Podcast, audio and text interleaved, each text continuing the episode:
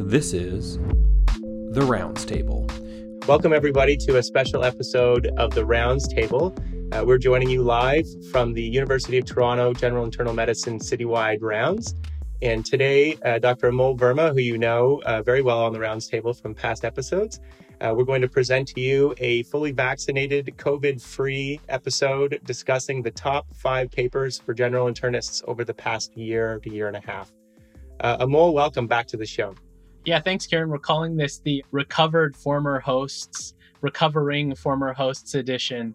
And so, thanks to all of our fantastic colleagues from across the city for joining. I also, just as a caveat, get extremely nervous when a lecture is called the top five papers. I much prefer calling it kind of like five papers we thought were kind of cool, as opposed to some objective normative ranking of, you know, what is ultimately an unquantifiable value of research question.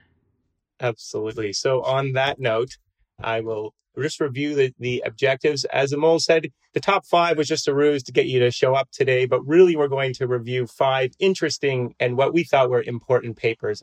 Um, we're not going to talk about COVID. We're going to talk about things that you may not have been able to keep up with because COVID has been occupying all of our collective attention for the last 18 months.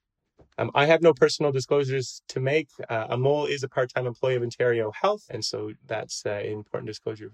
Rest assured, none of my comments today speak on behalf of our governmental health agency, which I'm sure no one was confused about. So, how did Amol and I go about selecting these supposedly top five papers of the year? Well, uh, occasionally him and I read a few journals. We asked a few friends, phoned a few friends that we know that are up to date on these types of things. Of course, we listened to the Fralick brothers' rounds table. So Mike Fralick, for most of you know, is a clinician scientist at Sinai. He's taken over the rounds table with his brother John, and they're doing an outstanding job keeping it going and growing the listenership. But bottom line, it's been a completely arbitrary selection process, and we hope that you agree with our selections. Would love to hear if you have other selections that you thought didn't make this list but should have. So without further ado, we'll go down the top five papers that Amol and I have selected for today's rounds. The first, which is fresh off the press, is the Emperor Preserve trial. That looks at the involvement or use of SGLT2 inhibitors in patients with heart failure. And in this case, it's preserved ejection fraction. So, spoiler alert, a big win for SGLT2 inhibitors there. We're going to look at the ever increasing quest to shorten antibiotic duration in folks with uh, community acquired pneumonia. Third, we'll take you through the East AFNet 4 trial looking at rhythm control in patients with atrial fibrillation. So, revisiting an old question with new interest. Next, for those of you who practice critical care or have interests in oxygen targets, we're going to look at the ICU ROX trial. And finally, a homegrown trial, really important in the New England this year, looking at STARRT AKI around the timing of initiation of dialysis. Um, again, for really relevant to those of you who practice on the critical care side of things, uh, maybe in their locums or on community practice. So, Mo, I'm going to jump into things here. Uh, first, I'll lead off with the Emperor Preserve trial. This just came out just under a month ago, published in the New England Journal of Medicine. And you know, I am just constantly blown away by the ever evolving evidence around the use of these therapies in folks with diabetes and now in cardiovascular disease. And sometimes it seems to me like it's too good to be true, but nonetheless, let's take you through the Emperor Preserved trial. So, Kieran, tell us what's the bottom line from this trial? What's your key highlight takeaway? Well, this was a multi center randomized trial, Amol. It enrolled symptomatic patients with heart failure with preserved ejection fraction. So, not the typical heart failure with reduced ejection fraction trial. And in this, we found that empagliflozin, one of the key SGLT2 inhibitors, reduced the overall risk of cardiovascular death or heart failure hospitalization. And that was compared to placebo or usual care. The number needed to treat for this was 30. All right. So walk us through what is the overview? Describe the study in some more detail for us. Right. So as mentioned, it's a randomized trial. It was done at several centers around the world and a pretty typical traditional RCT that most of us would be familiar with. It enrolled just under 6,000 patients. Average age was 71 years old, 45% female, and predominantly Caucasian population folks had symptomatic heart failure, predominantly NYHA2 class. So, sort of some limitation related to their heart failure, but not a severe limitation. I think, you know, you would see a typical spread of cardiovascular disease. half the patients did have atrial fibrillation, which I think is something just to think about. For those of you who may not be up to date on the classification of heart failure, preserved ejection fraction is greater than 40% by echo uh, or other uh, standardized testing. And two thirds had an EF with greater than 50%. There's been a new classification around mildly reduced between 40 and 50%. And then they also had to have a NT proBNP level of greater than 300, or if they had atrial fibrillation, greater than 900 picograms per mil. These were patients who were what were called stable uh, on their diuretic dosing, meaning that they hadn't had their diuretics changed in at least a week. Um, and they followed these folks for about two, just over two years. Uh, comparison group was a standard placebo controlled therapy. And of course, you know, your usual sort of guideline directed therapy for heart failure. And so, what were their major study outcomes? What did they find, Kieran? So, from a primary outcome standpoint, they were looking at a composite of both death from cardiovascular causes or hospitalization for heart failure. This was done in a time to event uh, analysis framework. And then some of the key secondary outcomes, just to point out. So there's a you know literature around these therapies as being renal protective. So they looked at the rate of decline in the glomerular filtration rate. They also, you know, tried to measure some patient reported outcomes. So they looked at quality of life using the Kansas City cardiomyopathy questionnaire. And then, of course, safety outcomes, which are primarily of interest uh, in medicine, of course, do no harm. And we've seen mycotic genital infections with SGLT2 inhibitors previously, hypotension, acute kidney injury as the main ones that were reported here. What did they find? Well, what you see is, you know, immediate separation of the benefit favoring empagliflozin in a reduction of cardiovascular death and hospitalization for heart failure with a hazard ratio of 0.79 and the confidence intervals uh, demonstrated there. So clear benefit immediately that sort of levels off after, you know, sort of three to six months where the lines become parallel and you don't see much further benefit beyond. And so what about those secondary outcomes that were obviously all of us get nervous around you know safety or and maybe also any impact on quality of life? Yeah great points. So if you break apart the primary outcome which was pre-specified in their trial predominantly that primary outcome is being driven by a reduction in hospitalization for heart failure so just about a 3% absolute risk reduction with the hazard ratios listed there corresponding to a number needed to treat of 31 there was a reduction uh, in death from cardiovascular causes, just under a percent in absolute reduction, with the hazard ratios and confidence intervals crossing one. The sort of subgroup analyses, when they looked at that heart failure with mildly reduced ejection fraction, so that 40 to 50% folks, which is about a third of them in the trial, those actually appeared to have the greatest benefit in those primary outcomes over the individuals who had eh, you know ejection fractions greater than 50% and then, as they've done in previous trials, they looked at whether these patients had diabetes or not. And the primary findings seemed to hold up regardless of someone's diabetes status. The you know trial wasn't designed uh, or powered to measure differences in quality of life, but they didn't see any uh, in this case for this trial either. And in terms of the safety outcomes that I mentioned, which were lumped into a composite, you know, there's quite a high rate of adverse events, but no difference between the groups. So about half the patients experience some of those adverse events mentioned, but no apparent differences between them in a statistically or clinically significant way. So, you know, what does this build on as far as uh, the literature we know about? Well, there's several trials, you know, the CHARM trial, TOPCAT, Paragon, that have looked at different therapies in heart failure with preserved ejection fraction. None of those showed any benefits from their primary outcomes. We have seen cardiovascular benefits in SGLT2 inhibitor trials in the EMPA-REG, with diabetes, in the Emperor, which was reduced ejection fraction, as well as the DAPA, uh, dapagliflozin trial. So this is really a, a, progress in a patient population with preserved uh, ejection fraction where most interventions have failed previously. Just a little bit of think about, you know, a quarter of the patients discontinued treatment or left the trial and didn't wish to participate anymore. That was balanced on both sides, but didn't appear to be related to adverse effects of the drug, but quite a high dropout rate. And as always, anything industry sponsored, you know, just to keep in mind that these trials are funded by the drug companies.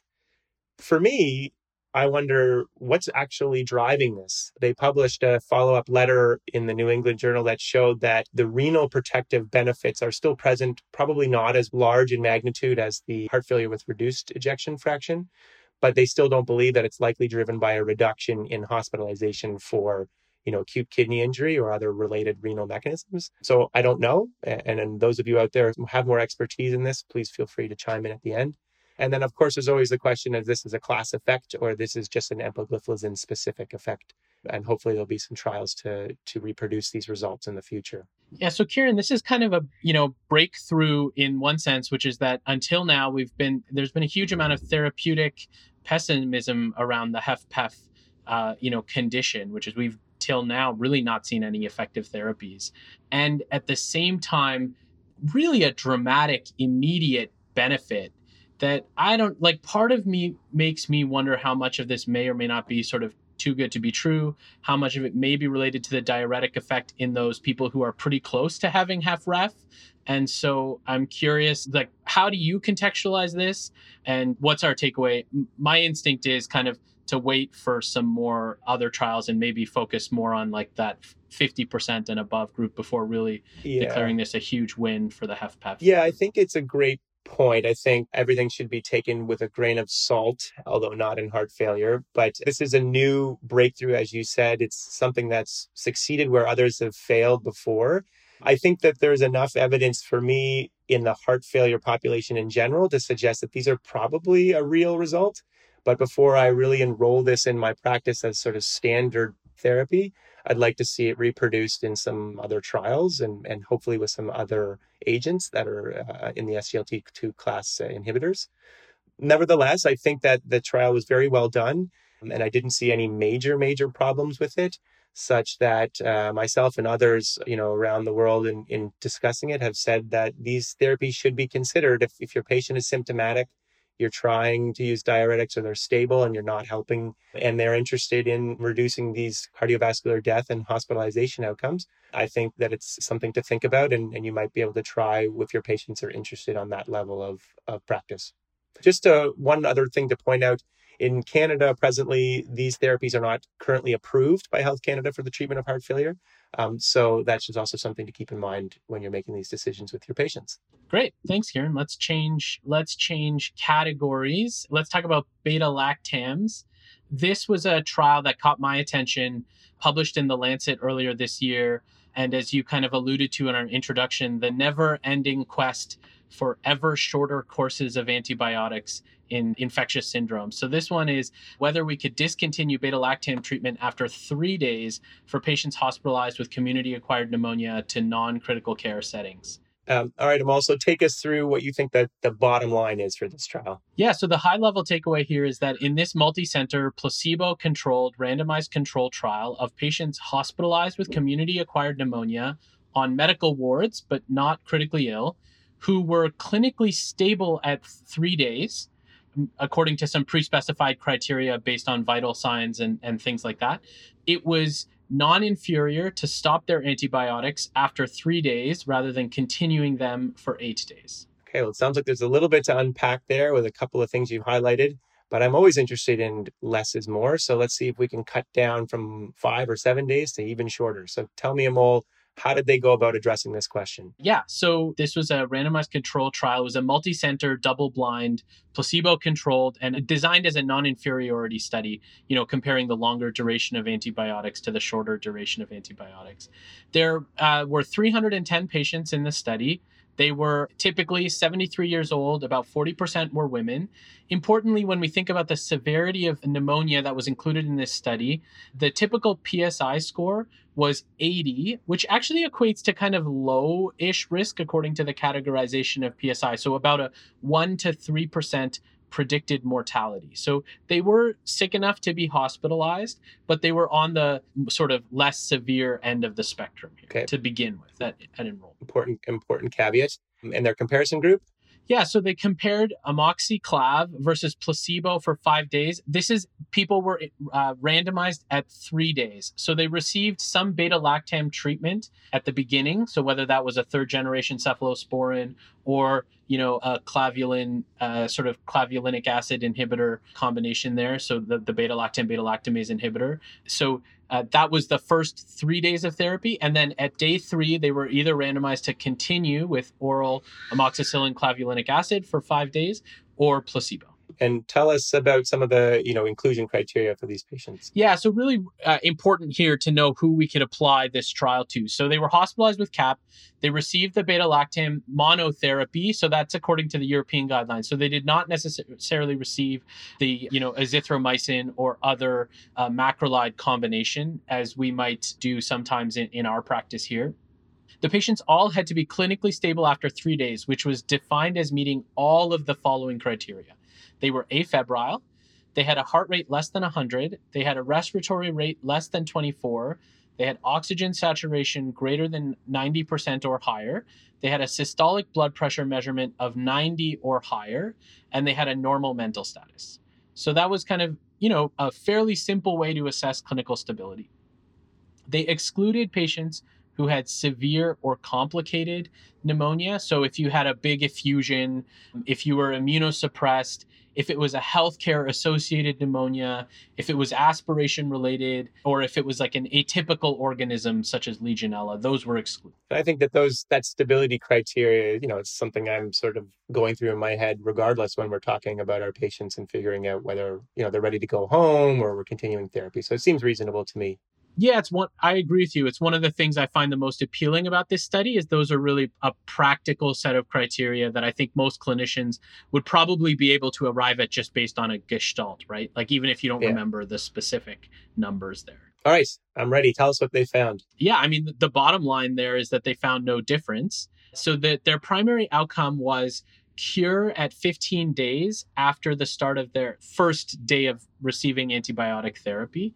They predefined a non inferiority margin of 10%. And what they found was that cure in the placebo group, 77% were cured at 15 days, and 68% were cured in the eh, continuing antibiotic group.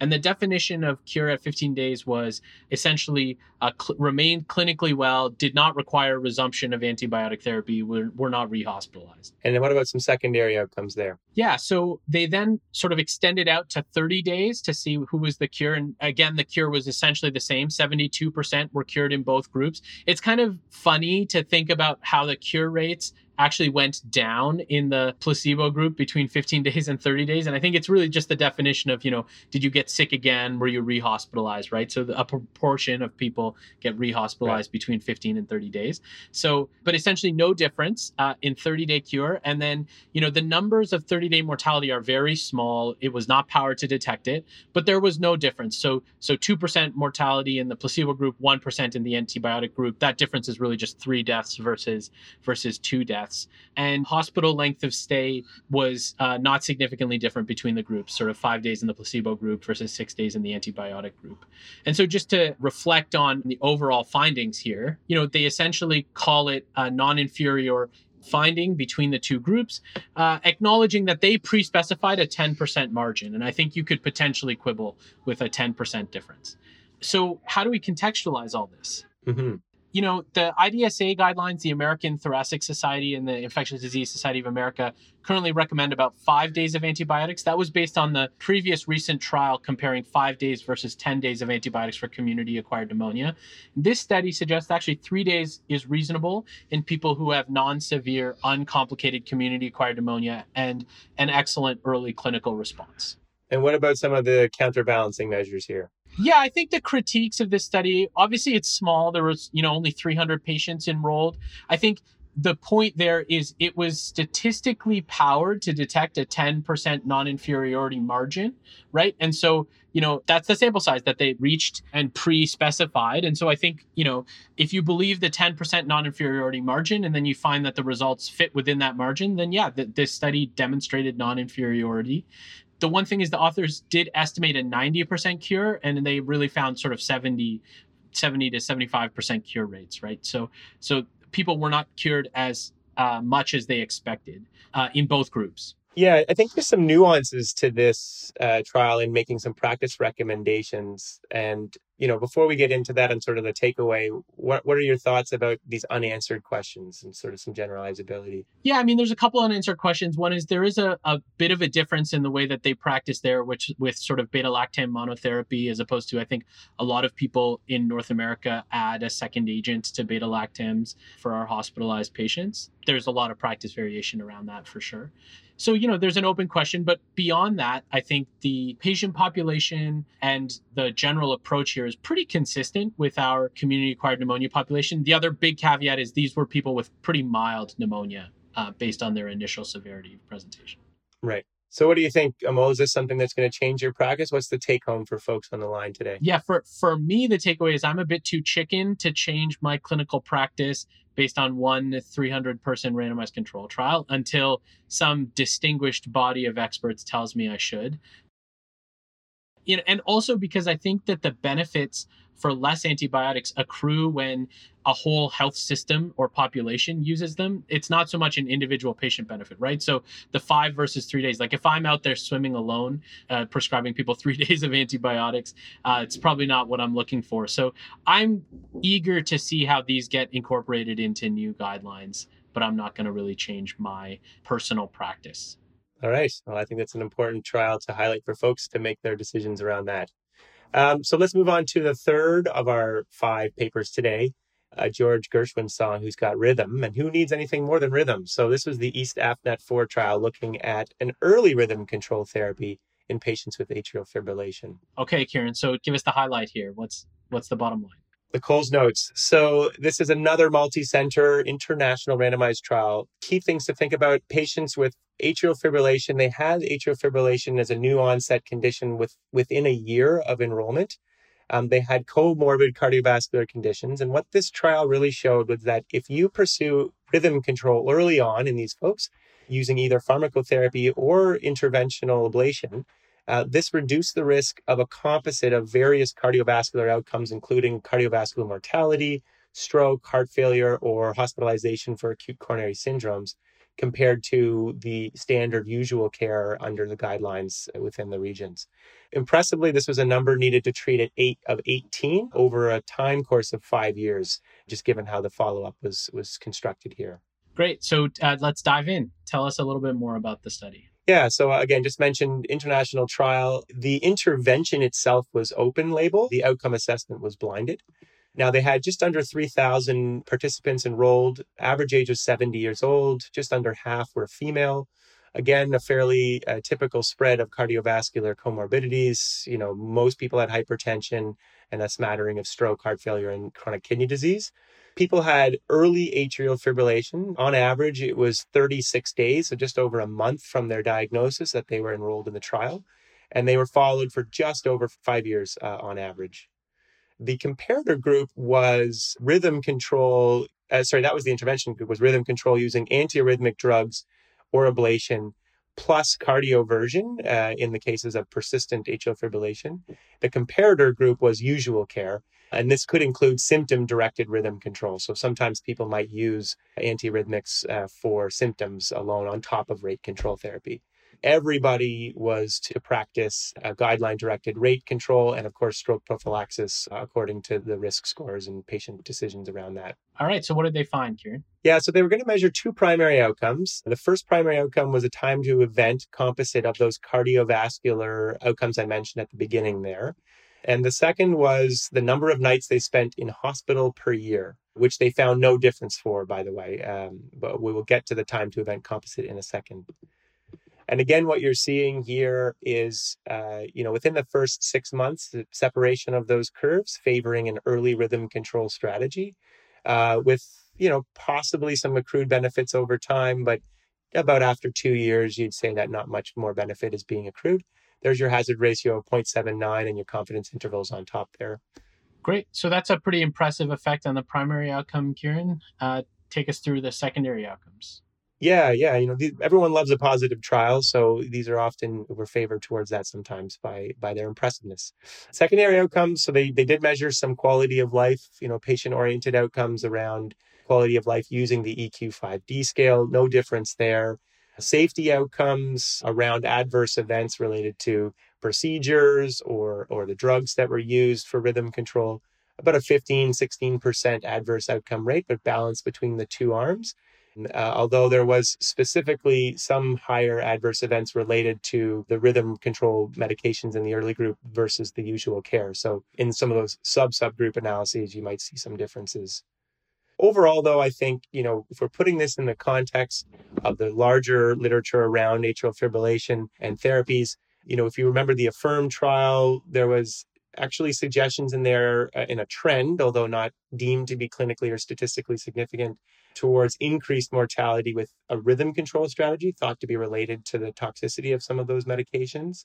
And some of the thoughts were that maybe there's differences in whether the folks have early or later onset.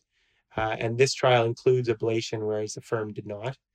Of course, it's not a blinded trial, um, although they tried to, to you know minimize bias by blinding outcome assessment.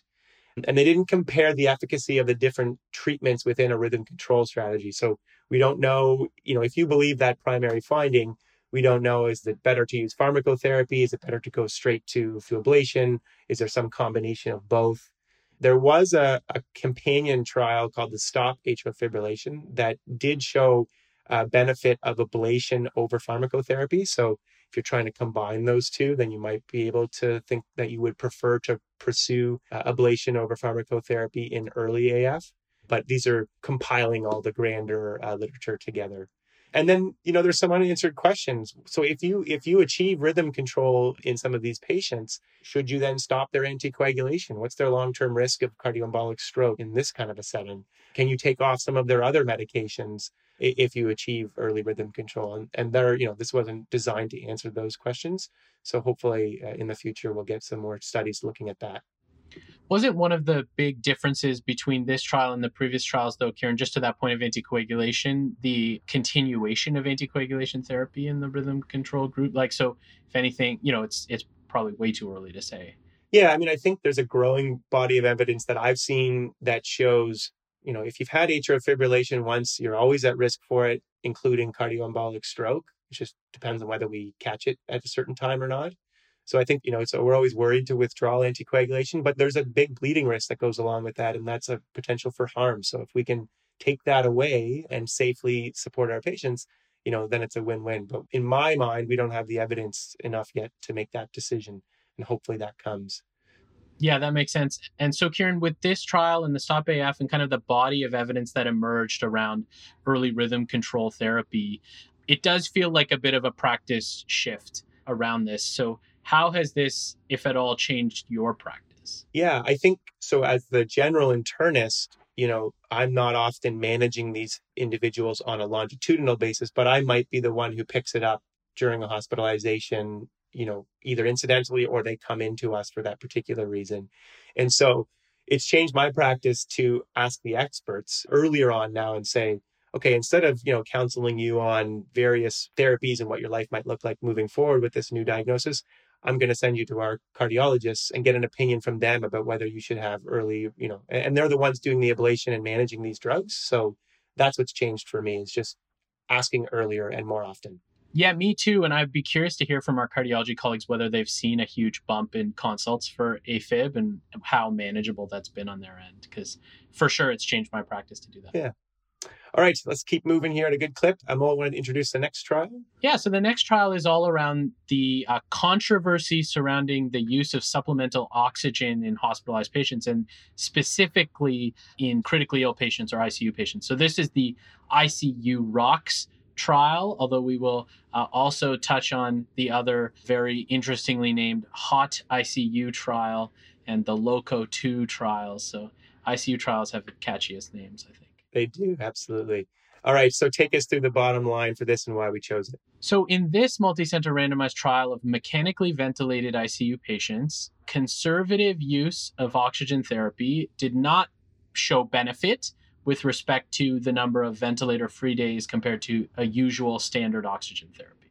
Okay. And you know, even though some of us here are, are general internists on the wards, I think many of us practice where we're covering ICUs or potentially looking after ICU patients if we're locuming outside of urban centers. And often we're looking after these patients following ICU. So I think it's helpful to know this evidence, whether it affects your practice directly or not. So Amol, take us through sort of the design of this trial. Yeah, so uh, this was a uh, multi-center, single-blinded randomized control trial. So patients were blinded, but obviously it was not possible to blind the clinicians to their oxygen target, and the the outcomes assessment was blinded as well. So they included almost a thousand patients. Typical age was 58 years old. 37% were women. They had an Apache 2 score of 23, which equates to about a 40 to 50% mortality risk.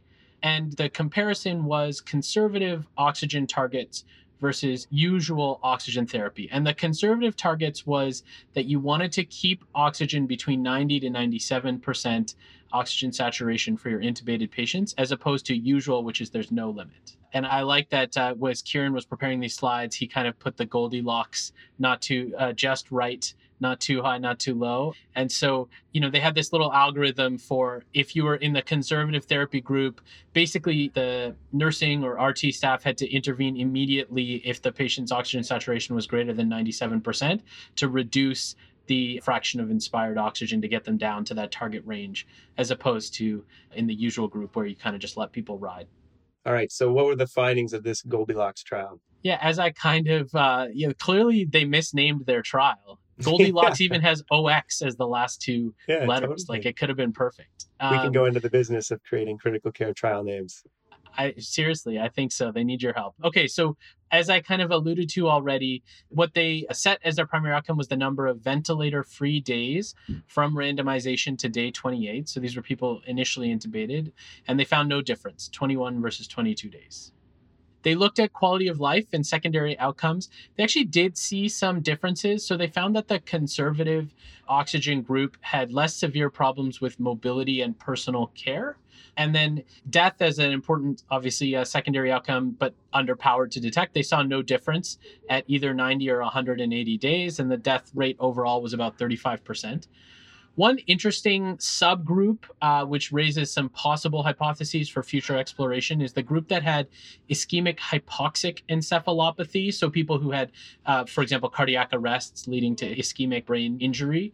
Um, that group seemed to do better with the conservative oxygen therapy at 180 days. You had a pretty like striking mortality difference 43% versus 59% you know that level of effect size is maybe you know probably chance plays into it to some extent uh, but it at least raises an interesting uh, question there yeah and i think there was some discussion around the mechanisms of oxygen free radicals and sort of hyperoxia in a brain that's damaged by hypoxia so I think that that's enough to sort of pique people's interest, but I agree it's a hypothesis generating finding and not a not a definitive one. So put it in context for us. Yeah, so let's put this in the context. So, you know, actually, one of the things that started all of this was a large meta analysis led by our colleagues in Hamilton called the IOTA meta analysis. So they looked at 25 randomized trials in acutely ill adults. It was really a smorgasbord sepsis, ICU, stroke, trauma. MI, cardiac arrest, emergency surgery. So, a whole bunch of different uh, people, but acutely ill adults.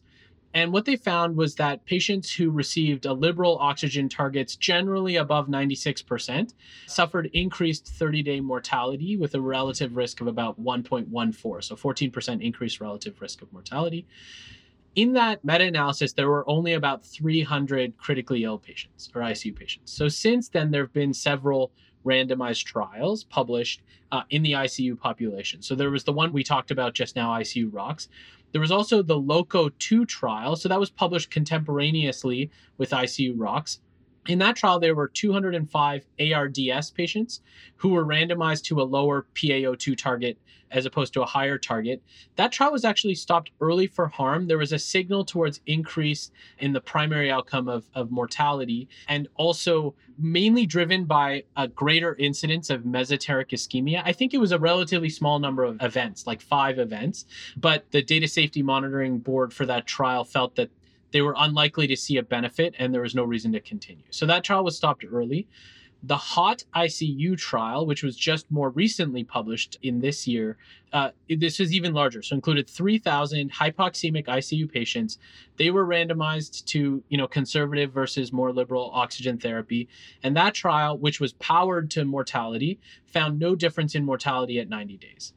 So I think we have now like a pretty large body of ICU evidence pointing towards no benefit towards conservative therapy for oxygen. There are a couple of unanswered questions, and then truthfully, a little bit of ambiguity in how you might interpret these findings. So, first, in the unanswered questions, we already raised the point about ischemic hypoxic encephalopathy. Of note, the HOT ICU trial, they didn't specifically look at ischemic brain injury, but they looked at the cardiac arrest population and they found no difference in that subgroup. So, I think it remains an open question about that. The second thing is that these trials collectively still do not exclude the possibility of benefit for a small mortality benefit for conservative therapy.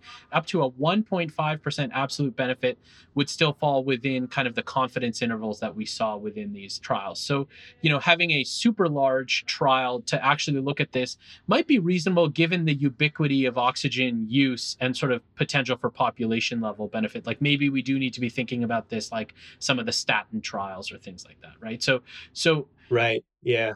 I think one thing I'll just comment on in terms of how you might interpret this before we go down a little bit of a tangent. How you might interpret this is there's no mortality benefit to conservative oxygen. So, you know, ICU nurse and staff are overworked. So let's just make this one less thing that they need to think about. So just go with standard care. But the other way to think about this is in the setting of if we were to run into scarce oxygen supply, for example, during a pandemic, it would be reasonable to give people conservative oxygen therapy uh, it's not necessarily been shown with harm, especially in those larger studies. And most likely that small loco study, maybe that was like a you know small sample kind of by chance finding. And so maybe you can you can interpret it whatever way fits your your problem. Whatever you need. Yeah, exactly. So I think at least it justifies, you know, if you are in a tr- emergency triage scenario where you're needing to ration oxygen, you could at least do it with a clean conscience, I think. Okay, so here's a little tangent I want to go down, uh, Kieran, which relates to the broader dialogue around structural or systemic racism in medicine. So there was this really important article published in the New England Journal about racial bias in pulse oximetry measurements. So they tested in a couple of different samples for occult hypoxemia. So basically, if your measured oxygen saturation with a bedside pulse oximeter correlates to your blood oxygen saturation based on an arterial blood gas. And so what they did was they compared about 7,000 white patients with 1,000 black patients based on self identification. And what they found was that the pulse oximeter systematically under identified people who were hypoxic. So in black patients as compared to white patients. Wow. So the 11% of black patients who had a normal pulse ox reading actually were hypoxemic on an arterial blood gas as opposed to you know 4% 3.5% of those in white patients and it just i think points to you know who these devices probably were designed on and calibrated for. It raises really important questions as we think about wearable devices and apps and things like atrial fibrillation detection with a apple watch and whether that works in people of different skin tones. So i think it's just and and highlights to me actually like a really interesting and insidious way in which systemic racism could affect our clinical practice in ways we would never even have thought about yeah, this really opened my eyes up occult hypoxemia and occult systemic racism across the medical profession. So thanks for bringing that to our attention, uh, Amol. Let's just wrap this up so we have some time for questions here. What, what's the takeaway message for the ICU ROX trial for the folks on the line today? yeah, I think we've kind of covered it. Basically, conservative oxygen targets do not seem to provide clinical benefit in this critically ill patient population. You know, remains to be seen. I think whether the non critically ill population needs more evidence, but I, I think points to maybe one less thing our ICU colleagues need to worry about. Excellent. All right. Last but not least, tribute to the Rolling Stones, Start Me Up, and a trial with the Canadian Critical Care Trials Group here around the timing of starting dialysis in acute kidney injury. So, just to give you the bottom line for this trial, the STARRT AKI trial, multinational RCT. Uh, again, we're talking about critically ill patients here, and they had severe acute kidney injury. what they found was that if you started dialysis earlier, so within 12 hours of identifying the problem, what they called the accelerated strategy, it did not seem to lower the risk of death at three months or 90 days compared to what we would typically use as targets around biochemical indicators and other clinical indicators to start dialysis in these folks. Validates the thing the nephrologists always say to us, which is dialysis is not going to solve the problem, unfortunately. Yes, that's right. Absolutely. So, okay, take take us deeply into the study. All right. So, open label trial. You can't really. I mean, you could, I suppose, sham somebody on dialysis, but that would be ethically challenging. So, open label trial again with blinded outcome assessment. Just under three thousand patients, average age sixty-five. Only about a third were female again, uh, you know, from a dialysis and, and hospitalized uh, critically ill population, uh, comorbidities abound and hypertension, diabetes, etc. Just about under 60% were admitted to the ICU for sepsis, and 43% of those folks had septic shock, and they were followed on average for 90 days. What they looked at was this accelerated renal replacement therapy intervention. So, starting within 12 hours of identification of severe AKI, versus a standard strategy uh, using these clinical markers you see down here. You know, things like potassium that's significantly elevated, severe acidemia, very low bicarb, volume overload, the, the typical uh, AEIOU stuff we learn in medical school around uh, some targets to start dialysis. Sounds great. And what did they find? Well, they looked at the primary outcome was good old fashioned mortality of any cause at 90 days. And you really see no separation or meaningful differences between either an accelerated strategy or that standard strategy using those clinical markers to start dialysis. Some of the secondary outcomes they looked at, there was higher dependence, so a, a prolonged need for ongoing dialysis when that was started earlier, about a 4% absolute risk difference with a relative risk of 1.74. So potentially significantly uh, affecting patients likely in an adverse way. Nobody really wants to be on dialysis unless they have to be. Some of the other safety outcomes around the use of dialysis, they had adverse events specifically related to the dialysis itself, you know, hypotension, shifts in electrolytes, etc. Um, and then you also have sort of the physical infection and other complications related to the dialysis catheter itself. And those were different, favoring the standard care, right? So higher risk of harm in the uh, early renal replacement therapy accelerated RRT arm. If you wanted to quantify that as a number needed to harm, that would be 15 people at 90 days. And those are just, again, just the list of some of those uh, adverse events that were related to the therapy or the catheter around infection, et cetera. All right. So bring it all together. What's your takeaway? Yeah, so just to put it in the context, there's been several different trials, AKIKI, which was a medical ICU population, ELAIN, which was a surgical ICU population, and IDEAL, really, you know, unstable uh, findings. Some of them were positive, some of them were negative. And just thinking about the STARRT AKI trial, you know, we don't know what the patients who were not enrolled, who were excluded, looked like. So maybe there's a systematic difference there that's important.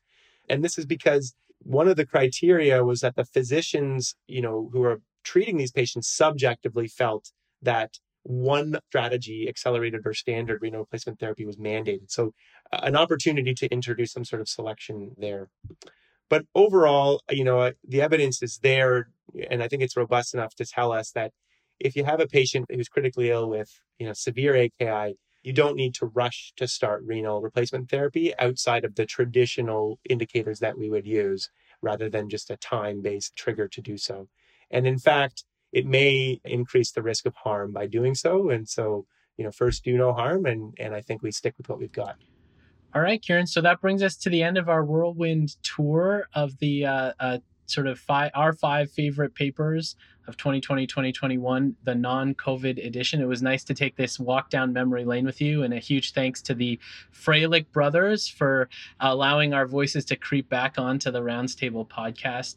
And thanks to all our colleagues in the division of general internal medicine across the university of toronto for listening to us opine yeah, and we'd love to hear your thoughts, questions, uh, agreements, disagreements. Let's let's open the floor up. And thanks for tuning in, everybody. Take care. Have a great weekend. The Rounds Table is hosted online at healthydebate.ca. Follow us on Twitter at Rounds Table.